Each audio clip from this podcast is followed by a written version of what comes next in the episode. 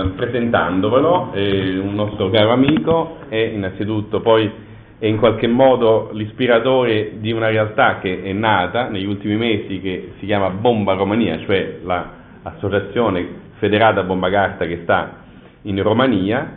Eh, Cistelegan è nato a Cluj, si dice così? Cluj? Cluj, la capitale diciamo così, della Transilvania ha studiato lì all'università, ha studiato lettere e si è laureato in letteratura rumena con una tesi sul poeta Ion Pillat. Scrive critica letteraria, in genere proprio sulla poesia, su molte riviste letterarie e eh, ha scritto diversi libri, tra cui eh, L'altro Pillat, Top Ten, eh, una monografia sul poeta Mircea Ivanescu, eh, 11 dialoghi quasi teologici, il secondo top, 15 dialoghi critici ed è stato redattore e vice direttore della rivista letteraria Vatra, in italiano Il Focolare, fino al 2007. Insegna come professore a carico, eh, in carico pieno, letteratura rumena moderna e contemporanea all'univers- all'Università Petru Maio di Tirgu Mureș, da dove è arrivato oggi eh, qui a Reggio Calabria. Quindi do a lui la parola, ci parlerà della poesia, qualcosa che non si può leggere. Ed è molto interessante vedere che dopo il break che seguirà alla relazione del professor Cistelegan, eh, interverrà Nicola Merola che parlerà la poesia come lettura. Eh? Perfetto. Vivere la possibilità. Forza Cistelegan.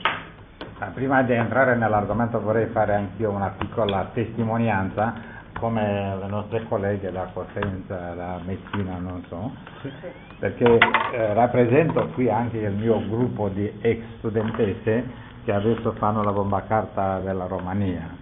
Eh, voglio dire che tutti sappiamo che la realtà produce i libri, ma anche i libri producono spesso le realtà o la realtà. Ecco, questa è la mia testimonianza, brevissima spero.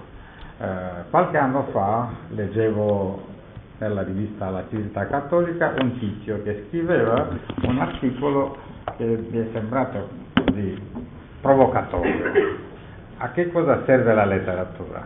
Era una domanda, diciamo, messa così a confronto molto aperto. Ho letto questo articolo, saggio articolo, non so come inquadrarlo, l'ho tradotto, l'ho pubblicato nella nostra rivista e poi ho saputo che è uscito un libro con questo titolo. L'ho fatto tradurre in, rom- in romeno, non da me, ma da un, collega, da un mio collega molto più bravo nel parlare e nell'intendere l'italiano. E poi è uscito il libro e l'ho messo nella bibliografia dei miei studenti, delle mie studentesse piuttosto, perché le ragazze ci sono di più. Così che nella nostra università il libro di Antonio è forse uno dei più studiati, paragonando con la situazione delle altre università, certo a Comune Antonio Spadaro è un'autorità. Questo si è visto l'anno scorso quando gentilmente è stato d'accordo a venire per fare una conferenza alla nostra università. E queste mie studentesse volevano incontrarlo faccia a faccia. L'hanno incontrato e poi in seguito è uscita questa bomba carta che adesso è molto attiva, che lavora spesso e che vi aspetta, poi questo vedremo se ci sarà possibile, vi aspetta per una riunione, un convegno in Romania. Adesso il mio argomento Può sembrare che è contro l'argomento di, di Antonio, ma infatti non sarà, non sarà un contro, contro utopia, ma piuttosto un'utopia della lettura, della, della lettura della poesia. La poesia è il luogo di incontro più intenso o il luogo più intenso di incontro o di incontri. Ambedue sono, sono valide. È il linguaggio più fragile e più forte nello stesso tempo. È il linguaggio dove si, incontra, si incontrano il futuro del linguaggio è tutto il, pass- tutto il futuro del linguaggio e tutto il passato del linguaggio. Quando dico linguaggio non, non intendo solo parole, intendo ciò che il, il linguaggio significa, cioè l'essere, che, che è significato da, dalle parole. Allora, il futuro del linguaggio non lo sappiamo, almeno io non lo so.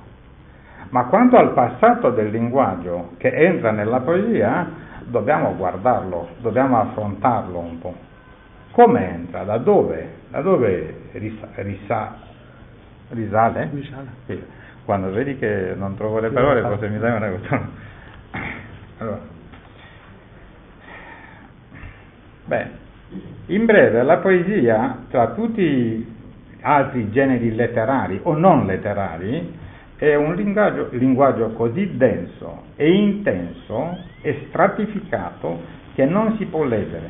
Non si può leggere come si dovrebbe leggere se ascoltassimo delle esigenze messe de, proprio di questo linguaggio che è la poesia. Qui sono ho, ho solo alcuni punti o spunti, non so, non parlo tanto bene l'italiano, cerco di essere brevissimo e forse si capirà qualcosa.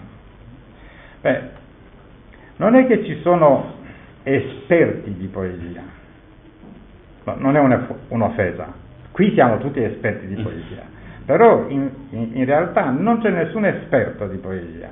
Ecco perché, perché la poesia ci manda tutti, accademici o non accademici, nella prima classe elementare. Vi ricordate come leggere, leggevate allora? Sì? Come abbiamo visto, vedevamo ogni segno e senti, sentivamo sì? ogni suono. Eh? L'individualità di ogni elemento era presente. Adesso, chiaro, non possiamo perdere tempo, ma, ma la poesia si legge così, tornando in quella fase di allievo nella prima elementare. Infatti la poesia non ha, ha, ha solo questo classe. La, per la poesia siamo tutti per sempre nella prima elementare, no, no, non nella seconda. Lettura della poesia si fa lentamente, agonicamente lentamente, no? Vedendo ogni segno, ma non vedendo ogni segno, cioè eh, ogni lettera, vedendo ogni segno come disegno, con l'innocenza di quel, di quel fanciullo che non faceva segni, faceva disegni, no? Come un, un una sorta di iconografia primaria del linguaggio, come forse con, con il sentimento con, con il quale facevamo noi per la prima volta uh, le, prime, le, prime, nostre let, lettere, no? segni delle lettere. E poi in questo senso non si può andare avanti, no? veloce, si va lentamente e poi vedendo anche il processo che trasforma questo disegno in un suono, in eufonia, esiste in italiano, in, in musica, infatti. No? E solo dopo, dopo due, movi, questi due movimenti, vedendo tutto lo scandalo che permette a un disegno e a un suono di trasformarsi in un significato. Infatti noi quando leggiamo la poesia cominciamo sempre con il significato, è giusto fare così, però questo in qualche modo significa astrattizzare un po' la poesia. Ecco, eh, ciò che diceva eh, Antonio era proprio una difesa della concretezza della poesia. No? Ma, no, ma, noi fuggiamo in questa parte, no? astratizziamo un po'. Cosa dice, cosa esprime, non cosa è, cosa c'è la poesia. Ma lettura della poesia, la lettura della poesia non ci manda infatti indietro allo semplice scandalo della nascita del senso, questo scandalo, no? questo scontro tra disegno, suono, significato, ma ci manda direttamente alle, allo stupore della nascita del linguaggio, alla nascita del suono eloquente, comunicativo, significativo. No? Questa lettura vive sempre quella spaventosa riunione originaria tra il gesto, il gesto corporale, il disegno, il suono, la musica e il significato. Il significato, infatti, il senso, è l'ultimo prodotto della poesia, è l'ultimo nella serie dei prodotti poetici. Molto prima di lui dobbiamo sentire sotto il linguaggio che il poeta ci offre, dobbiamo sentire, dobbiamo vedere la danza del corpo che vuole parlare e non trova per un momento magari il mezzo. E ciò che diceva Socrate a Cratilos e a Hermogenes, quando diceva che sotto le parole, all'origine, in fondo, c'è sempre un corpo che danza e vuole esprimersi. E poi da quel, da quel danza originaria si passa alla parola e poi va avanti. Cioè,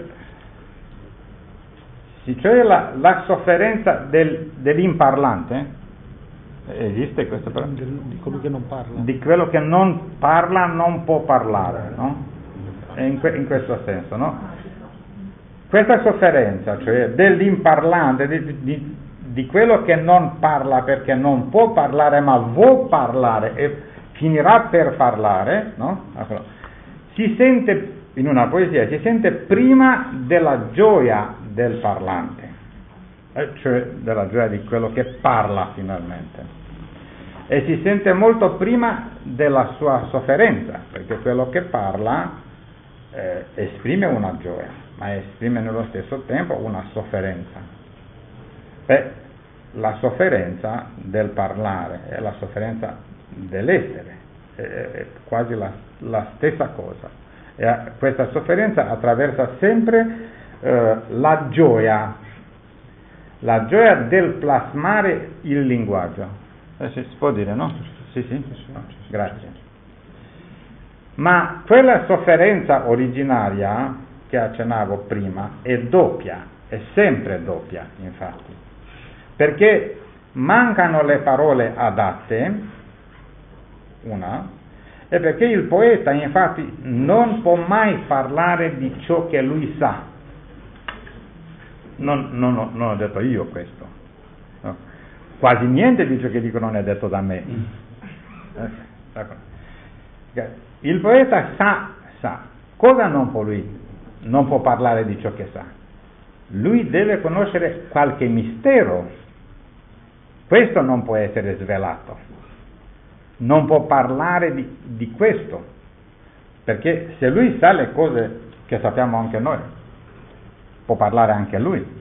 Non è doloroso parlare di ciò che sappiamo, ma sono cose che no, solo lui sa, li sa, non può parlare di esse e questo produce questa sofferenza, questo dolore dell'esprimersi.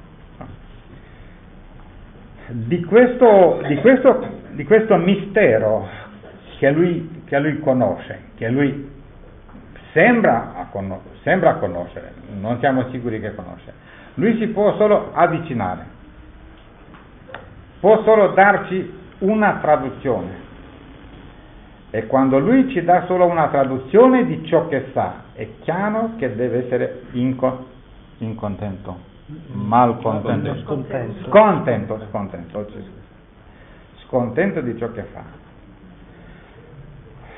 La gioia di esprimersi, la, la, questa sofferenza, questa uh, scontentezza di ciò che dice, sono insieme, vengono da lui verso di noi insieme, fanno una. Allora. Cioè il poeta vive prima la, questa condizione plasmatica del linguaggio, non questa condizione finale eh, del linguaggio che eh, viviamo noi. la condizione plasmatica molto prima della condizione linguistica del, del linguaggio. Adesso nemmeno non parliamo della condizione, diciamo, semantica del linguaggio, che è proprio alla fine. Il gesto, il suono, il disegno e il senso, il significato, prima di essere messe in un insieme comunicativo e poi simbolico, sono infatti delle materie originarie, certo, per alcuni arti. E se, e se stato, sono stato un po' chiaro, ognuno di, questi, di queste parole sono materie per, un, per un'altra arte. Sì? Il gesto manda a un'arte, il suono a un'altra arte, il disegno a un'altra, no? Il significato forse non è arte, è filosofia, però ci manda via. E allora, prima di essere un'arte, essa stessa, la poesia, è una sintesi delle arti. È una sintesi che noi non vediamo, ma dobbiamo sentirlo presente nel testo del poeta. Prima che la poesia esistasse, essa è già una sintesi delle arti, una sintesi che riunisce eufonia, scrittura, il ritmo corporale, il significato e forse molte altre cose. Prima che il poeta arrivasse al linguaggio articolato e decantato, si può dire? Sì? sì? sì? Lui vede, sente, vive la radice corporea del linguaggio. E questo, quando incontriamo un grande poeta, noi lo afferiamo, lo sentiamo presente con tutta la sua esistenza concreta. E quando leggiamo un poeta di seconda classe, diciamo, eh, le cose non stanno così ma un grande poeta è presente con tutto ciò che è. Linguaggio per il poeta è una materia da plasmare, non già plasmata. E poi è una sensazione. Per il poeta la parola non è come per noi, qualcosa con quale facciamo il commercio, no? Per lui è una sensazione concreta e non solo concreta, ma è una sensazione direi esistenziale. Ecco, è corretto? Vuol dire grammaticalmente, no? non sì. Il primo progetto, progetto di un poema non si scrive con delle parole, come ha detto Mallarmé, no. ma con delle parole, né con delle parole già fatte, né con parole che si stanno facendo. Questo progetto si scrive con pre-parole, ante-parole. Sì, sì, qualcosa che esiste prima della parola, non so cos'è.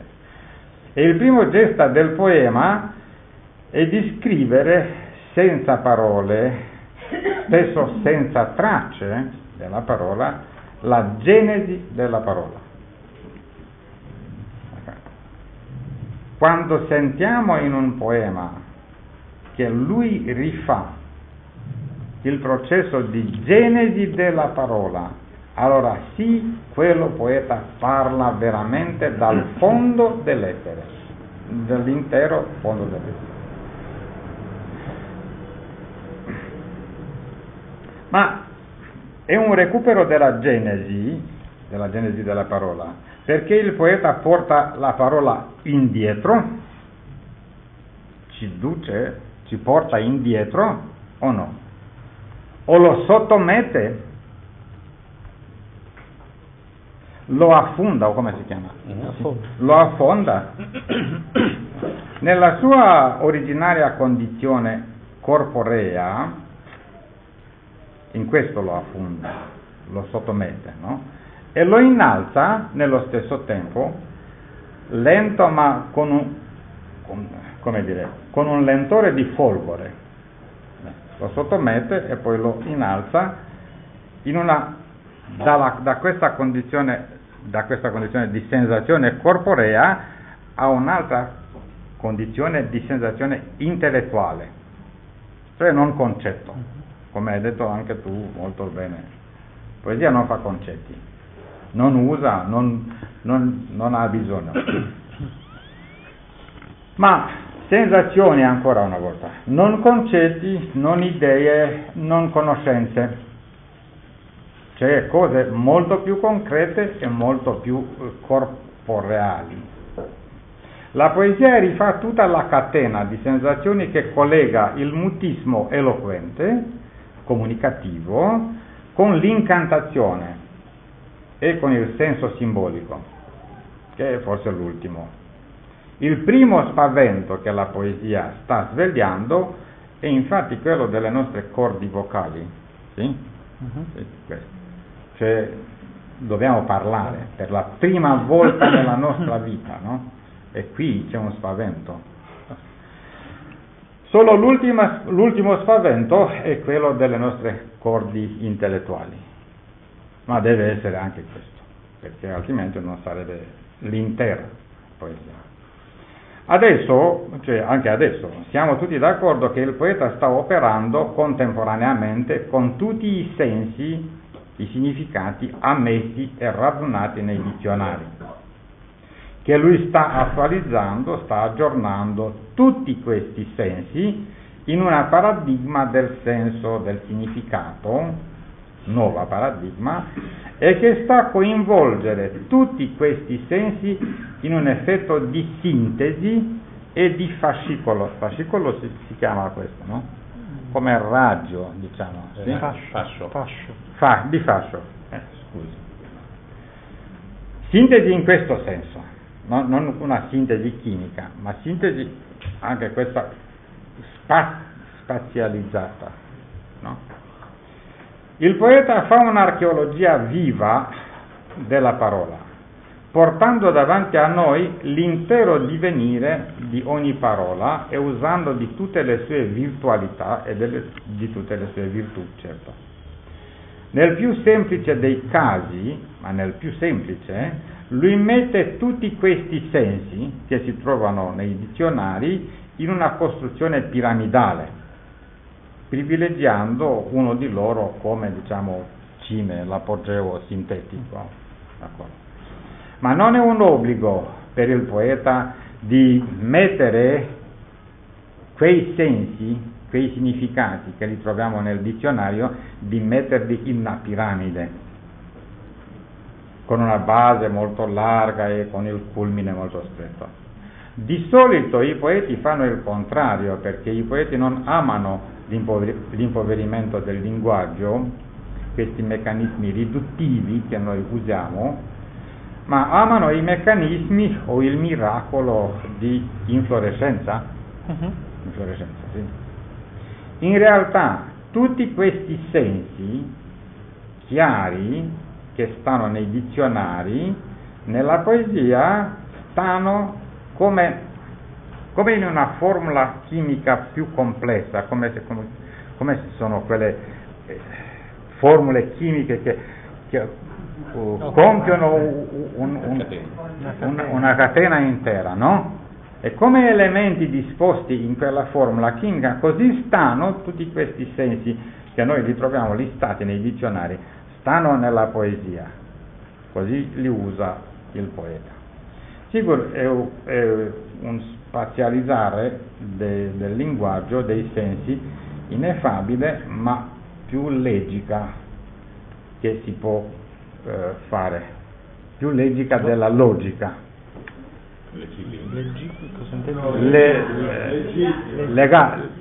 Legale, sì, legittima, in rumeno, legittima, sì, sì. legittima. legittima, più, più valida, più valida, più valida. E poi questo, questo è ciò che riguarda i sensi, che il poeta, il poeta non perde nessun senso che parola ha e ha avuto. Usa tutti e usa in questo senso, come fascio, come formula chimica complessa. E poi sappiamo tutto tutti che il poeta infatti deve arricchire il linguaggio, deve arricchire l'esistenza, l'essere infatti, e che il suo dovere immediato è di portare la parola ad un nuovo senso, ad un nuovo significato.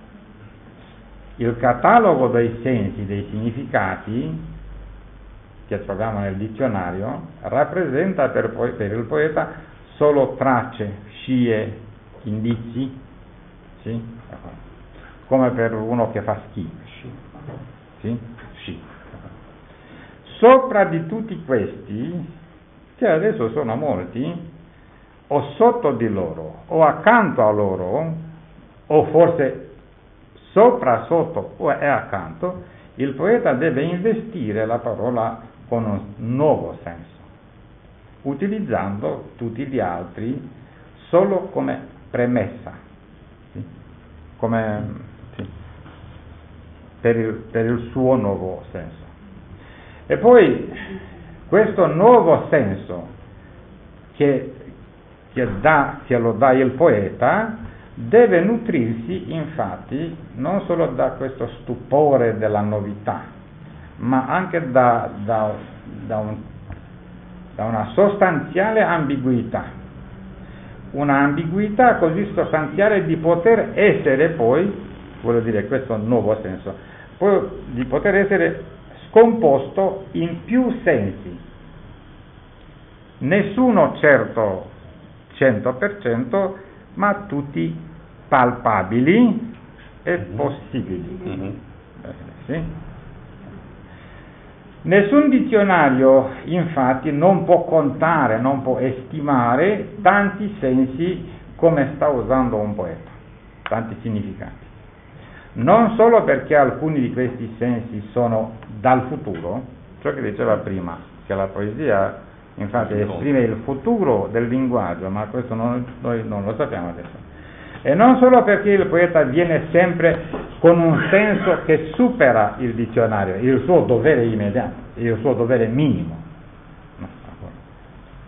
ma anche lo complessa, no? il dizionario non lo completa. Lo rende più complesso. Non lo è. Complesso mette i dizionari, anche quelli grandi, in una situazione di complesso, di, fare, un, fare, un, fare, un, complesso di inferiorità. Ecco, ecco. No, no, no, no, non fa altre parole. No, no, no. Le nostre parole, comune, banali, che si arricchiscono davanti a noi e i dizionari sono rimasti sempre... che il vocabolario non porta. Sì, sì, sì, sì, ecco, in questo senso. E questo, diciamo, fa, mette i dizionari in questa situazione a, imbarazzante, mm-hmm. in, in, un certo senso, eh, perché il poeta usa il senso, non so, solo che fa un senso nuovo, ma usa il senso come progressione permanente, continua, come fenomeno in crescita e non come un dato diciamo, pietrificato, sì, pietre di scarto, cioè, ma, ma vive, le pietre vive, vive no? Poeta, il poeta aggiorna anche i sensi dimenticati della parola. I sensi dimenticati voglio dire dai studiosi, no, non da noi. noi, noi chiaro non sappiamo tutti i sensi. Non solo i sensi diciamo museificati, che, che conoscono solo i linguistici, no, gli storici della lingua, che lui rimette in qualche modo in funzione questi sensi, ma proprio i sensi perduti che si vedono solo, trasparente o meno, si vedono solo nelle radici delle, delle, delle parole, cioè in quelle, in quelle piccole eh, parti della parola dove si sente ancora il linguaggio primario, indo-europeano o come volete. il lettore deve scendere anche lui in qualche modo verso questo linguaggio originario, deve rifare in qualche modo quello linguaggio, deve utilizzare l'etimologia che è un, un, uno strumento, no? eh, ma sapendo che non andrà molto lontano, ma tuttora cercando di arrivare a quel linguaggio, linguaggio primario, a quel linguaggio degli dei, che era, diceva Socrate, il primo linguaggio, cioè i misteri che si esprimavano direttamente. Anche il lettore deve sentire in qualche modo la lingua madre che si trova sotto ogni lingua che noi usiamo. Anche lui deve avere la coscienza e la sensazione che nessun poema non è scritto solo in lingua nella quale è stato scritto, ma in più lingue. Lui deve sentire sotto la lingua del poeta il rumore della Torre Babel. Babele, la torre di Babele. Torre di Babele, sì. E poi c'è un altro, un altro problema, perché il poeta stava in una, in una situazione di scelta drammatica. Lui deve scegliere una parola per iniziare la poesia, per forza, anche se in realtà il suo sentimento è che non gli bastassero tutte le parole per iniziare la parola e per, per dire ciò che, ciò che vuole dirci. Ma quando sceglie una parola, lui rifiuta, sacrifica tante altre parole. Ogni parola scelta suppone una ecatombe, un'ecatombe. un'ecatombe delle altre, un numero di violenze sacrificiali, un numero di rifiuti ma ciò che il poeta sta per sacrificare, ciò che lui sacrifica del linguaggio, cioè dell'essere, non partecipa di meno alla sua poesia che ciò che lui sceglie e premia e esprime. Leggere la poesia significa leggere anche tutti questi sacrifici e esili che il poeta fa con le parole e non solo leggere, ma vedere cosa sono. Sono sacrifici delle parole, sono esili de, de altre, di altre parole, rifiuti, rinnegamenti, perché non è una scelta, sono più scelte. Questa parola non lo usa perché lo rifiuta, per questo perché lo rinnega. Leggere ciò che il poeta ha, scritta, ha scritto significa leggere contemporaneamente ciò che lui non ha scritto. è un po' di difficoltà leggere in questo senso. E leggere non solo ciò che lui non ha scritto, ma leggere anche le cause di questo non scrivere. Perché è importante, è importante sapere perché ha questa attitudine, questa scelta. Perché era impossibile perché non era desirabile, perché non l'ha voluto, perché l'ha voluto ma non ha potuto. Eh, c'è una, una serie di cause per, che motivano queste scelte. E noi infatti dobbiamo, quando leggiamo una poesia, dobbiamo leggere anche queste cause che hanno mandato fuori, hanno mandato lontano tutto, tutte le altre parole, oltre quelle che il poeta usa. Ma e con questo chiudo, il poeta ha almeno due modi di non scrivere qualcosa, forse ci sono di più, ma almeno due ci sono. Non scriverlo e non dirlo, o non scriverlo ma dirlo. E la, la densità della poesia proviene spesso da questo livello, da queste cose non scritte ma dette. E vorrei fare un esempio, se, se c'è un po', anche un minuto. Sì. Faccio un esempio, volevo prima con Mario Luzzi, però oh, Mario lo conoscete tutti, eh, per questo presento solo un verso di un poeta rumeno. È un poeta, diciamo, il colmo della disperazione esistenziale. Non Arghesi, perché Arghesi è un, è un, un poeta vivo. Si chiama Giorgio, Giorgio in romeno, Giorgio Bacolia. Il suo sogno più, più grande, eh, più, più, come dire, più alto. più alto è di morire. Questo è il suo sentimento di vita. Non, non, non, non prendere un caffè, niente. Di morire è il grande sogno della sua vita. E dice così, un verso banale, semplicemente, è, così semplice che tutti lo possiamo scrivere. Non lo scriviamo perché, perché ci vergogniamo di quanto è semplice. Eh, da tanti noti sento piovendo. E poi il seguente verso è sento la materia piangendo. Ma lasciamo questo, il secondo. Prendiamo solo questo primo. Cosa dice? che sta piovendo da tanti noti e che adesso mi, già, mi è già abbastanza, sono stufo, so, eh, non posso dormire, no? Di, si, o, sono, sono, sono, sono, sulla crisi, no? Mm-hmm. Allora, va bene, c'è qualcuno di noi che pensa che alle 7 del mattino la pioggia smette? La pioggia Smette? Da questo verso molto semplice. Io credo che piove giorno e notte mm-hmm. in questo verso. Però il concetto di notte non include il concetto di giorno. Mm-hmm. Il concetto di giorno include il concetto di notte.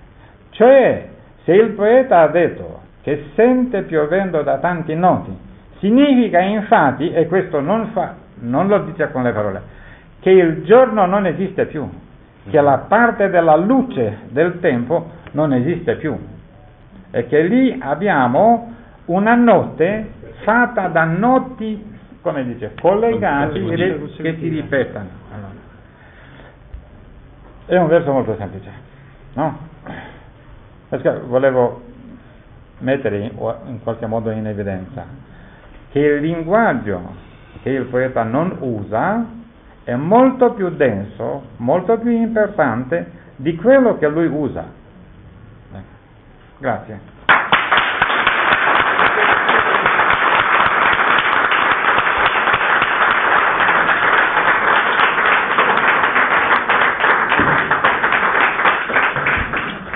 Grazie a Alessandro Cistelegan che mi sembra